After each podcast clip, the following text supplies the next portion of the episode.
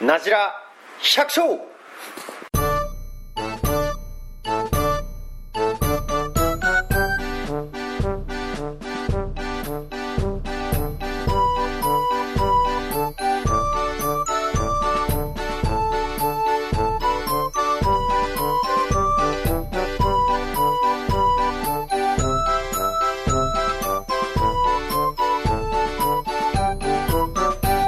はい始まりました「なじら百姓」第3回お送りします番組へのお問い合わせはなじ100アットマーク Gmail.com najihyaku アットマーク gmail.com ですえツイッターも始めましたのでツイッターネームはなじら百姓です、えー今日お送りするのは大輔とサトシですはい始まりました第3回「なじら百姓」です、えー、今日も先週に引き続きまして石井君そうにですね、石井ちゃん。よ参加していただきますよろしくお願いしますろしくお願いします。お願いします弥彦の農家石井ですよろしくお願いしおま願いすします。どうですか前回収録してみていやーもう本当自分はパソコン検索能力が低いという ことをまざまざと見せつけられましたね やたら時間かかりすぎだよね。本当にこういうのは初めてラジラジオ的にラジオとか出たことあある電話でなんか出てたよねー電話でちょこっとスタジオで収録みたいなのいやいやもう携帯電話であ電話でねはじゃあこういうまあなんかまあ本格的じじゃゃあもなういプロだね。いいや全然全然もうで もうテテレビに出たことあるもんねそうだね。もうメディアにはもうね、いやいやもう撮ってくれる人が全部何から何までやってくれて ああなってるので最近はそういうメディア的なのは出てないのいやもう全然全然最近はもう忙しいもう毎日毎日もう畑で泥まみれですよドラマ今日今日とか仕事は何してたの今日は一日中ネギの皮剥いてましたねネギとかああ、ネギの皮剥いてた。そうそれそのネギの皮を剥くのもまあどういう話か後々話していただくということあはでいサトシは今日はどんな仕事し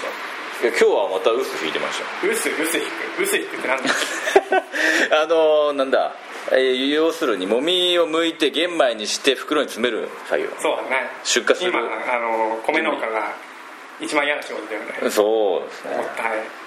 米重たいの袋を持ってもう頑張ってみんなの食卓に届けるために俺頑張りますよそうですで僕は今日は梨を雨の中収穫しましたあの雨の中葉っ雨の中大変ですよね上向かなきゃですからね ぱ見て上カ雨のこう上向いてこうねッパのさフードかぶってるでしょで帽子もかぶってフードもかぶってるから上があんま見えなくてさあそれに梨が結局梨が頭に当たってポトッと大きいんだよね やべえとか思っていやそれは分かります分かりますあそれもあれ ですか落としどころ悪いと備品ですかいやもう落ちたらダメなものうダメおお落ちたらダメなのそうなんですか落ちたらねなんかへこんへこむっていうか、ん見た目は普通なんだけど触るともうプニプニしてるもうねすぐには分かんないけど後でこうそう後でも跡がついてて出てきたりする浮き出てきたり意外とそういうのには弱いっていうかな強いよね弱いよね弱いですねあと爪とかで、まあ、基本手袋をして収穫するんだけど梨は爪とかでちょっとちょっと失格だけでもそうう売り物になるっていう出荷ですねもうでもよくスーパーであるのはでもみんなそうあれ爪のは跡そうだからみんな見る人がこう大体こ うこうわしづかみじガーってやってそうそうなんだよね、まあ、結構まあみんなそうですよねね果物の買いだからブドウとかもっと大変だよね大変だよね俺ブドウ分かんないですけブどドウはブルームって言ってさ身に白い粉ついてるあああついてるついてるれが取れちゃうともう出荷できないからええすごいもう慎重にどうやってどうやってんのどうそんな収穫できない俺だからペタペタ触れないんですよすごですねもうフルーツってあれですね骨董品並みのそうだね精密な扱いが求められちゃうようなまあその中でも梨とかね梨はそうそう言ってもね結構ポンポンポンポンねまあやってますけど箱に詰めてねね燃えてるけどもっとデリケートなうん移動は大変だと思うなだって燃えていくうちにねポロポロ落ちそうじゃねえ俺全然わかんないですけどねどんななんだろうっていううん体験しに行こうかな今度ん行きたいねえ大ちゃんちうち うちぶどうないちょぶち自家用であるけどで自家用でいい自家用だからそんな体験できないよえでまあちょっとネギの話もそうですねもうちょっとなんかそうそう司会者がちょっと違うみいやたいないやいや、うん、でよろっと戻そうかなって思って、とりあえずあの石井ちゃん、まあ、ネギ作ってるんだけどその作ってるその1年の流れっていうか違うね違うネギを栽あ培俺きっかけそうきっかけ どうしてネギを栽培しようと思ったかはいえーっとネギやろうかなと思ったのは自分が農業をやる前の収納準備の時にうんいろいろその作物のことを調べていく中で、比ん較的一年中需要があって相場が安定しているっていう点なるほとどもう一つがあのーネギって火菜類例えばトマトだったりキュウリだったりとうんか、ああいうのを比べると収穫適期が割と長い野菜なんですよね、ああそっかそっか収穫適期ねそうなんですよ例えば果物でも何でも、はいここで取らなきゃっていうその日数が、あーはいはいはういんそう数だ日ねしかないものって多いじゃないですなかるほどね適期を逃しちゃダメだなうんもういちごなんて朝も夕もそうだね1日2回取らなきゃいけないとかそういうのもあると思うんですけどネギってそれに比べると実がなってるわけでなくてその植物体そのものを収穫する野菜なのである程度の大きさになって収穫適期になってからそのまんま畑に割と置いておけるんですよねおーなるほどね一般的にああなるほまあ梨の話なんかすると、梨もまあ収穫、まあ、色がついてきてでもずっと色がついてあともずっと置きすぎるとポロッと落ちちゃうねど落ちるそういう期間がネギは長いとそうなんですよ比較的成長もこうゆっくり育つ野菜なのでうん畑に置いておけるんですよで畑に置いておけるっていうことは収穫スケジュールだったりとか作業をはいこちらの方で組みやすい野菜だなと思ったんでそうだねある俺は便利だわそうなんですよある程度大規模にやっていく上でその調整ができるっていうことはメリットだなと思ってネギを始めましたね、ああなるほどねそのネギのその収穫感覚みたいなのはどういう感じなんですか収穫適期が長いってことは、はい毎日収穫する必要はないああ基本的には毎日収穫する必要がないというよりも自分の出荷スケジュールに合わせて収穫をしていあくっていうあだからネギネギネギに合わせるんじゃなくてネギが石井君に合わせてくれ るそ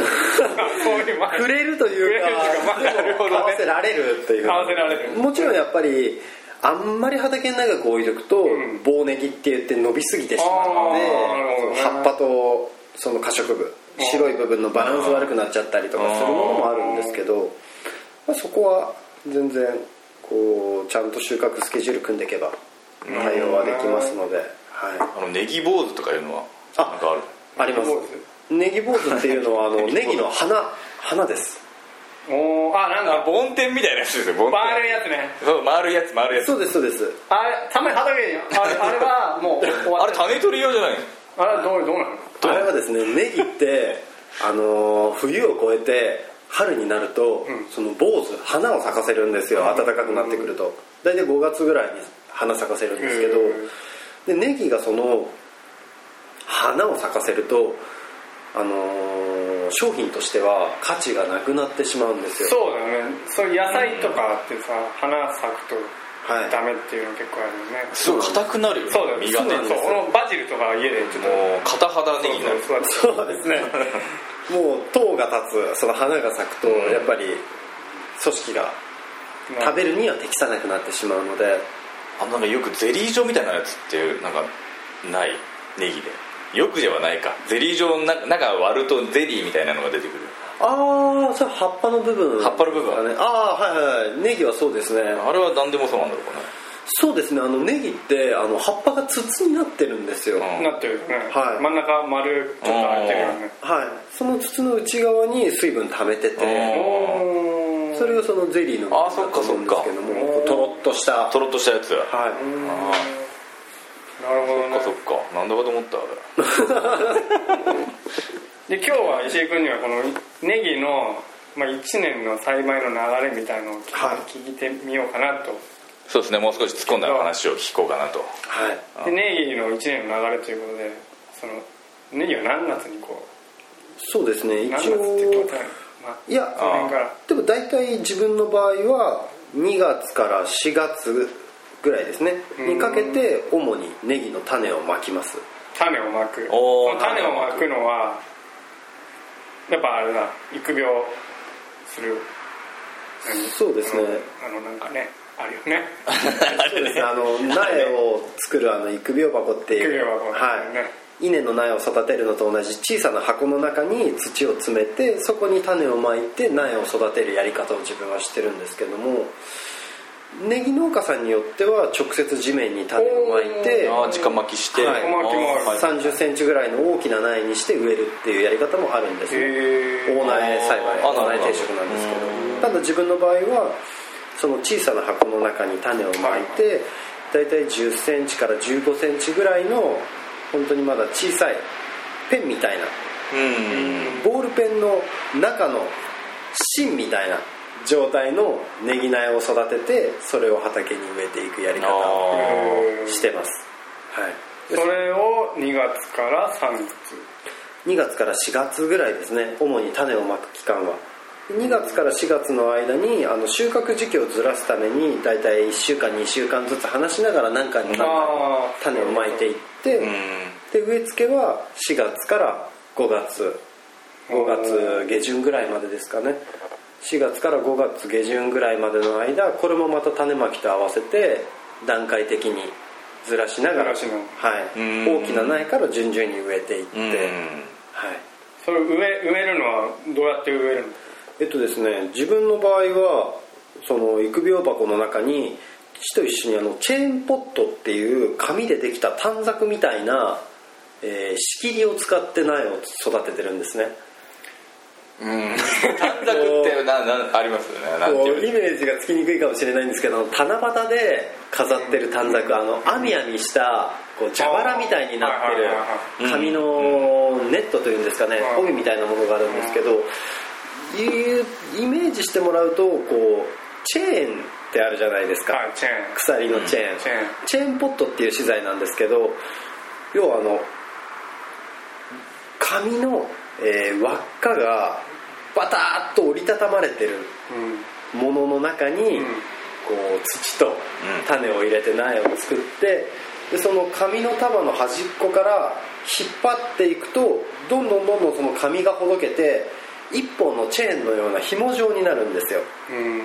そうすると苗が一列に伸びていってう植え付ける時にとても楽だという道具なんですけど、へそれもかん植え付ける間隔も気にしなくていいしだこうなら、まあ、引っ張って並べるだけっていうそうですねすごい植え付けが省力化できますねうん引っ張るだけでいいのでもうちょっとチェーンポットの具体的なイメージがわからんっていう方はチェーンポットでググっていただければーあ そうですあ得意の得意のグーグル得意のグーグル得意かどうかは不得意か分からんけど、まちょっとググって僕らでもちょうどじ実際あんまり想像できないんでちょっとググってみるあ、グーグなルかなかこれ現物見てもらわないとイメージつかないかもしれないそうでしょうね見てもらうともうすごい便利な道具がこの世にはあるもんだなと思っていただけると思います写真なんかもあったらちょっとブログの方にアップできたらああもう石井石井ちゃんのブログ見ていや石井さんのブログこのナジラキャンプのブログビューもうちょっと画像とかそうであればちすょっねとやってみますあぜひぜひぜひはいそれを使って苗をこう何うまい具合にな並べるあ植えていくっていう形ですそれは機械で植えるわそうですねあのひっぱりくんっていう名前のはいひっぱりくん分かりやすいなお前もう本当に安直な名前のひっぱりくんか道具があるんですけどそのチェーンポットとそのひっぱりくんを組み合わせると、はいはいはいこう紐を伸ばしながら植え付けを同時にやっていくっていううーんああちょっと引っ張りながらなんか土をかぶしていくみたいなそうなんですよはいなんでもう本当にあっという間に植え付けができるんですけどそもの引っ張りくんはどういう機械トラクターにつけるの引っあ違います本当に張るのあれさあのもう機械というか簡単な道具と言った方がいいかもしれあないあですね道具ねもう人がさっと持てる、うん簡単なやつではい本当重さも5キロ1 0キロぐらいのものでん1 0キロもないかなへー人がさっと持ってで人力でその機械を後ろに向けて引っ張っていくと動力とかも何もついてないのでうんじゃあ単純なそうです本当に気候は単純なものですねうんそういうのを使って植えるはいそれを4月から5月ぐらいまでそうですね主には時期を、まあ、1週間ごとにずらしてそうですね、はいその時期はもう一日中ずっと苗を植えてんだそうですねやっぱり植え付ける時には土の条件とか気候条件もすごい影響してくるのでもういい天気いい土の状態を狙ってもうこの日に植えるぞっていう日はもう朝から晩にかけて目処がつくところまで一気に植えるとえでも石井ちゃんはでも田植えとかぶんないの田植えとかそぶこらり辺うままくすねうまくうまくこうまた植え付けっていうか種まきしたりするそうですね一応やっぱり田植えの時うはん田植えやんないと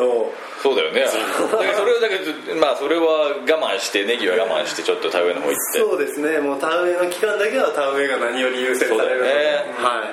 いそこら辺多分難しそうだなと思ってうん、まあ、田植えもうちの規模であれば数日、3ん日4日の作業なので、うん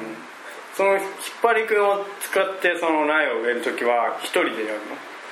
そうですね植え付け作業自体は大体1人ですねうんただ例えば植えた後ちょっと手直しの作業あったりとか、んそういったところで家族が補助をしてくれることもあるんですけども主には1人で植え付けちゃいますね、それを5月までやるとやりますねじゃあそれ終わりました、はい次は何をしますかその後はですね基本的にはあの肥料をはい追肥といって、適時適時20日ないし1ヶ月間隔で肥料を与えながら土寄せって言ってネギの場合、あの生育に合わせてだんだんだんだん土をかけていくんですよ、ああいい話ですね、はうい、んあの白くて長いネギを作るためにはネギがちょっと伸びたらその土をかけて光を遮ってネギをこう上に伸ばしてやるっていう作業が必要になってそれをもう収穫までずっと続けますじゃあその今お店で売ってるネギが白いのはその土をかぶせてある部分が白いから白いんだそうですその土をかぶせないとネギが伸びてこない伸びることは伸びます伸びることは伸びますけどもやっぱり土をかけたのに比べると、伸びる長さはちょっと短くはなりますねそして光がやっぱり当たるので、緑の葉緑素が残ったまま緑のネギになりますし、であまり長くなってくるとあの土の押さえがないと風で倒れやすくなるのうでん曲がっちゃったり、ああそうだはねい、品質的にもちょっと外観が悪くなるっていうのはありまじゃあすいろんな理由があってその土をかぶせてるねそうですねうん土を寄せることまあにしてたサトシはうんまあなんと なく周りのだってほら結構作ってるのとかチラッチラッと見ながらどっかどっかドライブ行くにしてもなんかちょっと様子見ながらあ土かぶせてんなこれなんていつもこっそりしてるんですよこっそり見ながらどこかこっそり自分の中で怪しいが怪しい怪しい怪しい百姓です怪しい百姓とか言うな常にアンテナ張ってらっしゃるいや怪しい百姓なんですよ怪しい百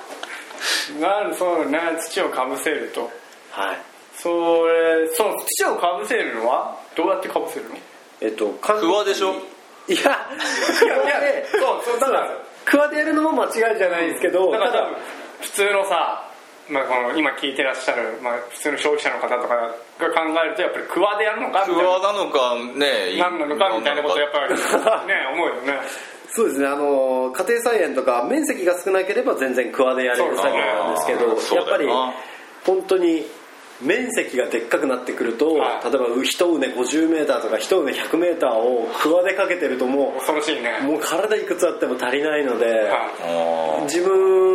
ないし、まあ、大体のネギ農家さんは管理機っていう機械を使うんですね、で管理機っていうのがあのー土を跳ね飛ばす機械なんですけどもそれはどういうどういう形えっ、とですねー形形っていうかどういうえだだって管理機わかんない俺も全然わからないねえ管理機わかんないのどう管理機 俺はなんか G とかバーとか使ってるの見てるけどうちのうちのじいちゃんばあちゃんも野菜あばあちゃん野菜作ってるけど基本クワだから、あそっうん、そういう野菜が使う機械っていうのは全く何もないねかなんそうですねなんて言ったらちっちゃいトラクターっていうとまたそれはちょっとあでもあれだこれまあそうそうブンブンブン高耕すやつみたいなそう耕すみたいなののちょっとなんて言えばいいのうんまあでもイメージで言ったら本当に小さなトラクターと思ってもらってもいいと思うんですよ本当に人が乗るんじゃなくってはい自走する機械の後ろから人がついていってハンドルで操作するっていうようなものなのででトラクターの場合って刃の回転の向きから、上からこう叩きつける押さえつけるような回転の刃で土をこう耕していくんですけど、うんうん管理機の土を飛ばす場合っていうのは刃が逆回転なんですよ、はいはいはい刃が逆回転をして下から土を上に跳ね飛ばすような回転をするんですようんでそれによってネギが並んでいる畝の間通路の部分をその機械を通すことによって羽が土を吹き飛ばしてネギの方にかけていくそういう機械でかぶせてるんだそうですねはいその土をかぶせる作業自体はこう何月から何月っていうか、まあ、どのどの時期の機械になるんですそうですね大体ネギを植えて1ヶ月後ぐらいから月に1回ぐらいのか感覚で、うんうーんはい、全部で5回ぐらいはやりますかね、あー45回はその機械を入れて追肥と一緒にやるんですよ肥料をまあそれは撒いてからこうそうですねはいやっぱり肥料をまくだけよりも肥料を土と混ぜるであったりとかまいた肥料の上から土をかけるっていうふうにした方が植物が肥料する時にやっぱり水分と一緒にするのである程度土に入ってた方が水気湿り気もあって根にも近い場所に行くので土をかぶせるとそれが終わりました、い次は何をしますかそうですね一応その作業を繰り返しながら、まあ、間間であの防除って言って虫だったりあー病気だったりはい抑えるための予防作業もあるんですけどはいはいそれと土寄せを繰り返しながらネギがある程度の大きさになったら収穫ですなじゃあ基本的にはネギの栽培期間中に、まあ、管理って、まあ、例えば何他の野菜トマトとかさ、なんかこうなんかなんか葉っぱとか切ったりするのうんあ芽かきみたいな芽かきですね芽かきか、はいとかそういうまあ梨だったら、うん何適適化敵かうんとかさ、いろいろ作業作業でいろいろ期間中に細かい作業があるわけだけど、ネギの場合はその土をかぶせるぐらいのわけなんだ、そうなんです肥料やってかぶせて肥料やってかぶせてみたいな感じそうですね虫から病気から守っでてうん収穫を待つとって感じ、はいで基本的には手はあまりかからないそうですね土寄せ作業とかそういうふうな手間はかかるんですけど、うん他の、あのー実がなるような植物とか、うんうんそういうものに比べれば技術的にはあのー難しくない野菜とは言われてますうんどっちかっていうと小松菜とかキャベツとか、そういうのに近いかもしれないです、っていうのがあの植物があのなんて言うんでしょうかね体を大きくするステージと身を慣らすステージで段階が変わる野菜って技術がすごい必要だったり難しい管理途中途中いろんな細かい作業出てきたりするんですけどネギとか小松菜とか身を慣らすわけじゃなくてその植物をとにかく大きくする体を大きくすることで済むっていう野菜の場合は割とシンプルな管理でそうだね済むことが多いそう言われてみるとそうだわはい勉強になるわいやいやいやそうなるよね面白いねそれがじゃあそれが終わるといよいよ収穫ってことになるのかなそうですねそれはじゃあ収穫はまあ前回も聞いたんだけど9月からはい年末ぐらいまでそうですね収穫が始まると、はで収穫はまあ例えば、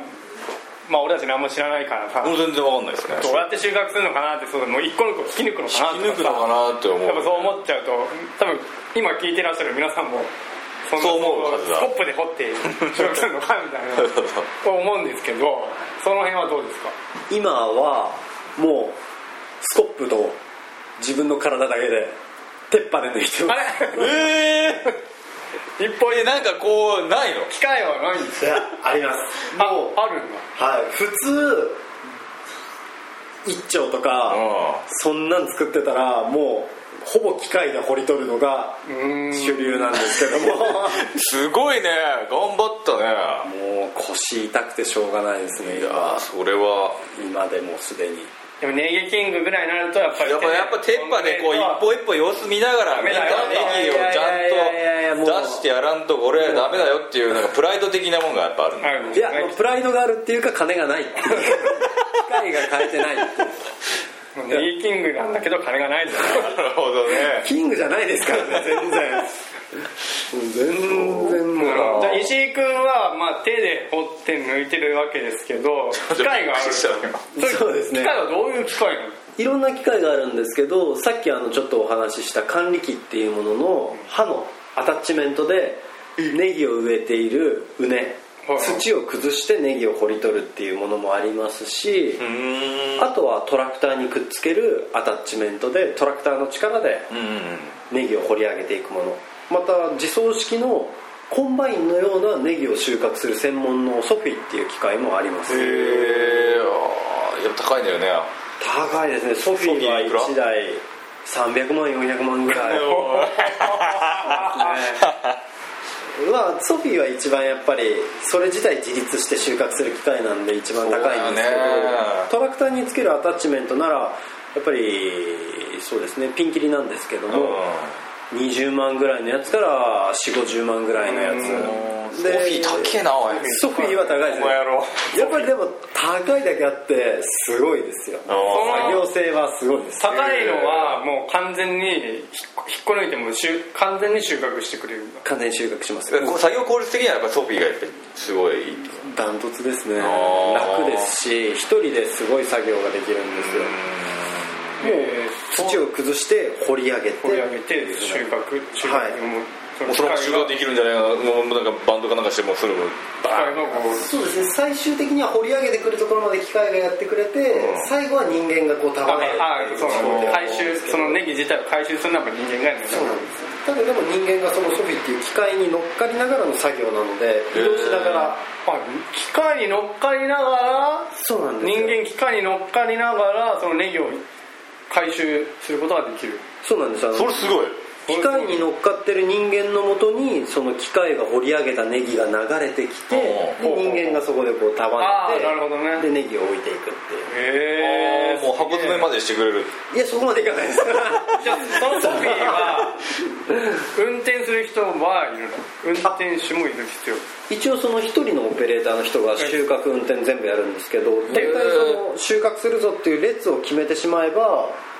あのクローラーキャタピラーというかはいはいはいクローラーで走る機械なんで割とまっすぐ直進性があっうんて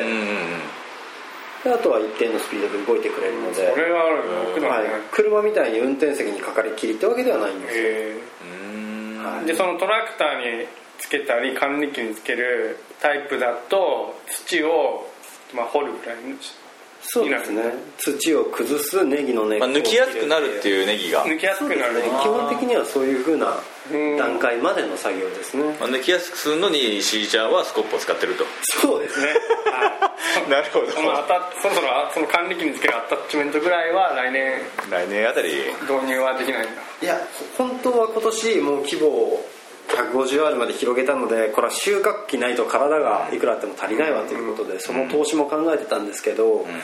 あのさっきの室外のせいであーネギの成長のバランスが非常に悪くなってしまいまして、あでネギのバランスが悪くなってしまうと機械の収穫に適さなくなってーしそうまうだねやっぱそれこそスコップが大事になってくるそうです収穫機械に適さないっていうのが機械の場合ってその機械を入れるために端っこから取っていくんですよ、うん一斉にそうなるよねはいところどころ選んで大きい機そ械れは入れられそないれだったら逆に効率悪くなるもんね機械使ってるもんねそうなんですよで自分の場合今年そのネギのあっちは綺麗に育ったけどこっちは遅れたみたいなトラ狩りみたいな状態あーに室外のせいでなってしまってあーそれでいいところだけ選んで収穫してるとちょっと今鉄板っていうああで今年はまあそういうのがあった からなかなかだけどそうですね掘れるとこまで鉄板でやって全部ネギが揃ってきたらうんちょっと機械も考えようかなみたあいなあなるほどねでもそういう機会があること自体ね知らなかったからねありますいろんな機械がウルトラマンソフソフィーはちょっとソフィー 世の中世の中いましたっィーウルトラマンロフィーねけソフィーいましたねでまずはでも排水対策がしっかりできればねそうですねまたそういうことだ先がねはいその収穫時代は一人でやるの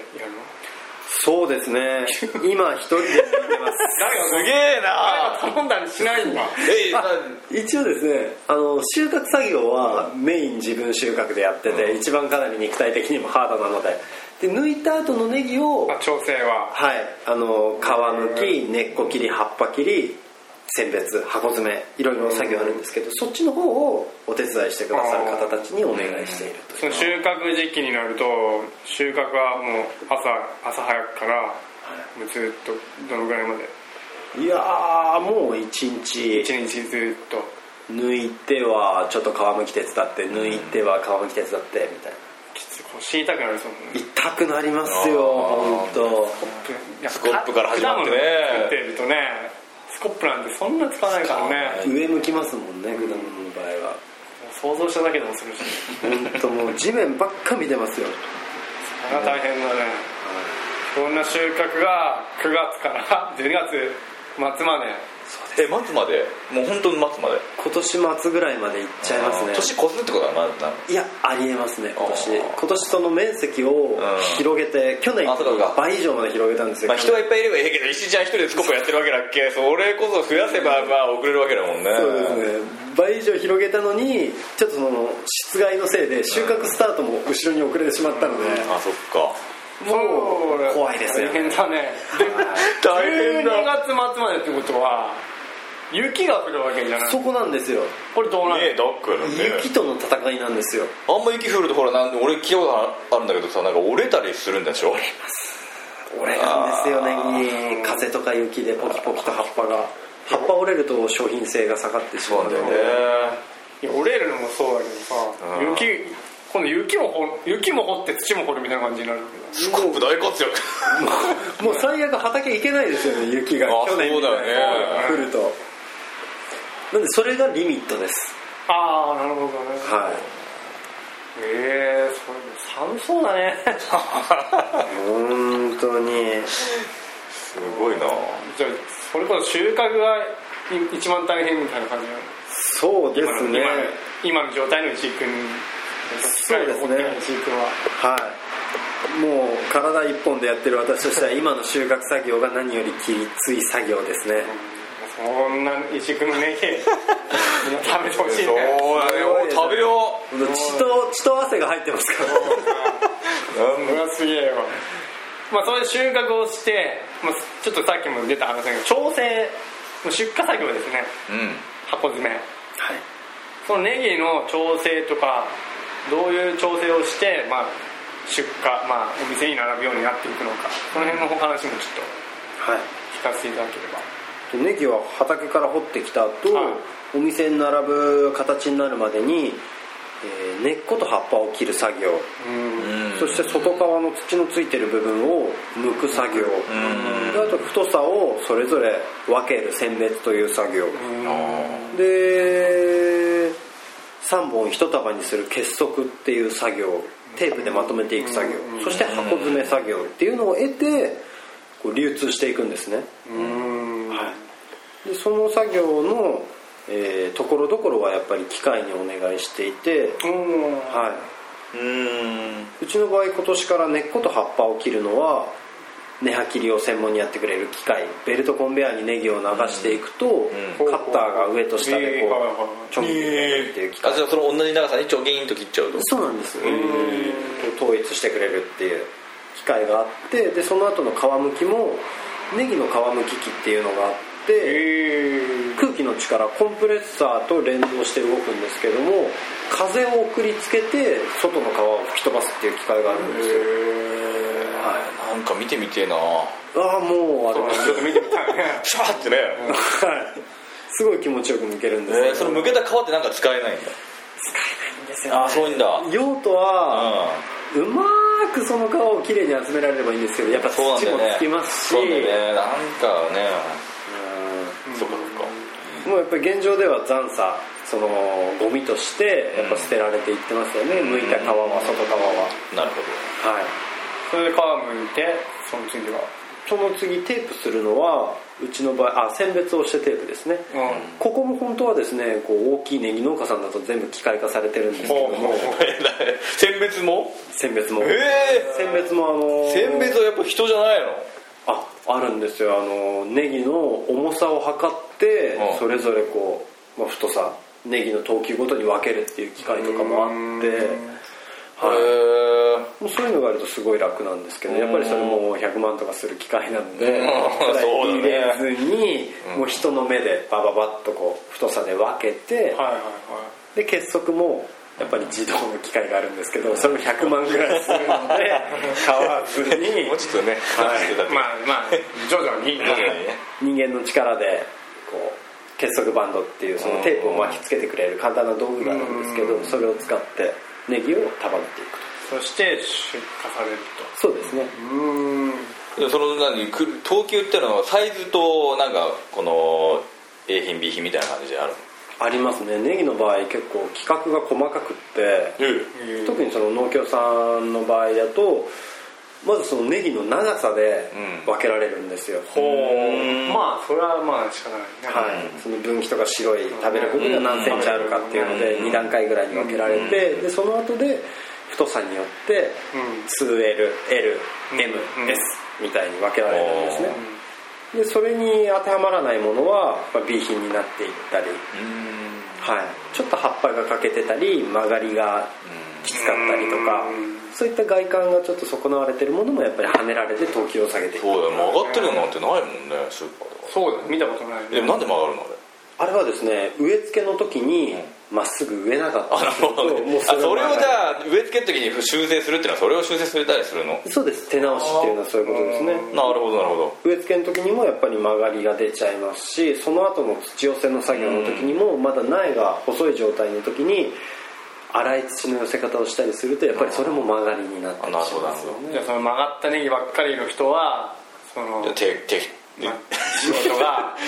いやまあなかなかね仕事が雑というかそうな のかなまあ土の良し悪しもあるんですけどねなるほどね砂地に比べて硬い土とかああねは硬いい土はどうしてもゴロゴロしちゃってゴロゴロしてる土だと曲がりも出やすくなりますしでもまあ曲がったネギでも味は変わらないわけでしょうん曲がりネギっていうのもありますしねわざと曲げてわざと曲げてうんはいそうね、まあ、そういうネギもあるああまあ俺今普通に知ったかで今あ知らない俺分からなかっとけど怪しい役所怪しい役所た怪しくねえよそうやってネギが出荷して食べられていくとそうです食卓に届けられていますこうネギをネギをこうまあネギの作り始めて大変なところとかはありますかそうですねネギやってて大変なところ大変なところはそのさっき言った出荷までの流れ収穫してからの皮むきだったり選別だったり結束だったりネギはその作業っていうのにすごい時間が取られるんですねネギの種まきから出荷するまでの、えー全体の作業が100あったとしたら、収穫してから出荷するまでの皮むき選別そういった調整作業って呼ばれる部分に、6割5割から6割半分以上のパワーが取られてるんですよ、はい俺はその細々とした作業になるほどねなんでその部分がやっぱりこう人件費もかかりますし、栽培面積を大きくしていく上の壁にもなってるので、そこがやっぱりいかになる効率的にできるかっていうところがネギ栽培の大変なところですね、ほどねスーパーに並んでるネギなんかねそんなの想像し想像ねして食べてもらいたいうんそうしてた食べよ う食べよそういうことだねやっぱりやっぱそれぞれやっぱ大変なところがあるってことだうよね今後一層なんかネギがうまくなる気がするなああーもうたっぷり食べてくださいあなんかこうスーパーでね山山肌ネギなんか見つけたあ人はね、はいもしかしたら石井君がああスコップで一コ個ッ一個プで掘ったネギかもしれないとひいひい言いながら出荷してるネギかもしれないそうですね今日今日の話を想像しながらこう食べていただけるね一層一層これをやっぱ聞くとやっぱりなんか食い物がうまくなるんじゃないですそかうだね本当にもうもろきゅうみたいに味噌つけてボリボリやってくださああいいねと、そんなたまのんねえなむしゃむしゃたまんないのそんな食べ方しねえよネギ好きだけどそういうことなんだだからもうよければもうスーパーで八百肌ネギをこう探してそはい新潟のネギよろしくお願いしまお願いしすたいですねということで今日は石井君にネギの話をしていただきました、どうでしたかこう先週今週といやーポッドキャストポッドキャスト自体知らなかったんでしょポッドキャスト自体知らなかったんうでですもあんま知らない人が結構多いじゃないですかいやねそうだよね、うんサトシも知らなかったもんね、俺は知ってうんた聞いたことあるけど内容はよくわからない内容、ん内容は分かポらッドキャストなんか音楽が無料に取れるみたいな感じでない、うんはいたけどそういうもんでもないみたいな時代遅れな百姓 ですねいやでも今となってはほらなんなんだよなんかこういうのブログみたいな感じでまあそうだね、まあ、あんまりやってるい人やほら文字で伝えるか声で伝えるかみたいなそうさあれしかねえのかなっていうなんか何かを伝えたい人がなこう喋れば喋ったりね文章化したりまあ、石井君もブログやってそれはあれなのどうやって検索したらブログ見えるかな石井君のそうですよえっ、とですね、えー10代目農業に挑戦しますっていうブログをやってるんですけども、はい10代目で検索してもらえれば多分ヤフーでもグーグルでもすごいな10代目10代目でグ10グれ代目のブログ打ったら10代石井目で君のブログを見れるとはい出てくると思いますのでいろんな石井君のブログなかなか人気があってねいやもう本当ね農業者が見てもねいそうろいろ分かりやすくていろいろね結構農業者ファンもいっぱいいるんだよ見てあほしーありがとうございますよいしょしていただいていね石井君はなんか告知とかないですか告知何でもいいです告知はですね石井農園はですね今ホームページで新米の販売も行っておりますので、はいああ心ぜ配ひぜひこれまた石井農園でググってもらえば、はいはい多分トップに出てきますのトップでに出てきまちょっと石井農園の米ぜひぜひ食べていただけたらスコップで撮ってるかもしれない米は撮らねえなスコップじゃ米はコンバインで買ってもらえ逆に大変だ米はやっぱ鎌コンバイン鎌に鎌鎌で手刈りでまあ石井君の告知は石井君昨日誕生日でしょ昨日というか一昨日ですね収録あ9月18日で28歳になりましたの 28で歳別にそこ告知しようと思ってないんですよあと、あと石井君はもう少し赤ちゃんが生まれます。ああそうですねおめでとうございますあありがとうございますえちなみにいつ頃でしょうかいやもう今月末ぐらいが予定あいやいやいやえちょっと待ってえちょ今月もう待つ待つだよもう生まれてるかも。もう生まれてんじゃないいのやいやそれじゃ連絡来てますもういつでも呼ばれるかわからないえー、やおさらじゃあもう張り合いが出ますねこそれうねですね頑張ってネギ抜かなきゃですネギね王 子が。ネギ王、ネギ王子、ネギ、ネギ王子が出ネてギきて姫。一応性別男ですけどネギ王子になるかどうかわかんないですああ、ネギ王子がこれから生まれますんで。 親父ネギくせなんていう風にならないようにかもしれないでちすゃんね。と優しい子も育てないといけないでもしすかしねたら玉ねぎ王子 になる。困るなあ玉ねぎとか食べれないからな親父 がまあ、ということで、今週はここまでってことで、まあ、石井君には、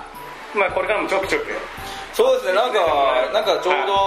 まあ、特別ゲストというか普通になんかこうまあ喋、ったりする時間が合えば出てる時間が合えばね、僕らよりで喋るのうまそうなんで。そう全いやい然もやいうやいや説明がもう俺らが「ほーはー」とか言っていやいやいやいや、どっちがこうメインなのかわからないもしかしたらもうラジオ百姓時代石井君がやってるかもしれない。そうですねこれは分かれへんのないないないないな いいつの間にか買ってるかもしれないですけどまあそれはまあそれでまあねねよしとしてなるべくよくないでしょそれということで今日はここまでということで、まあ、また次回までお楽しみといことそううですねでよろしくお願いします、はいよろしくお願いしますでは大お送りしたのは大輔とサトシとえー石井智春ですじゃあさようならありがとうございました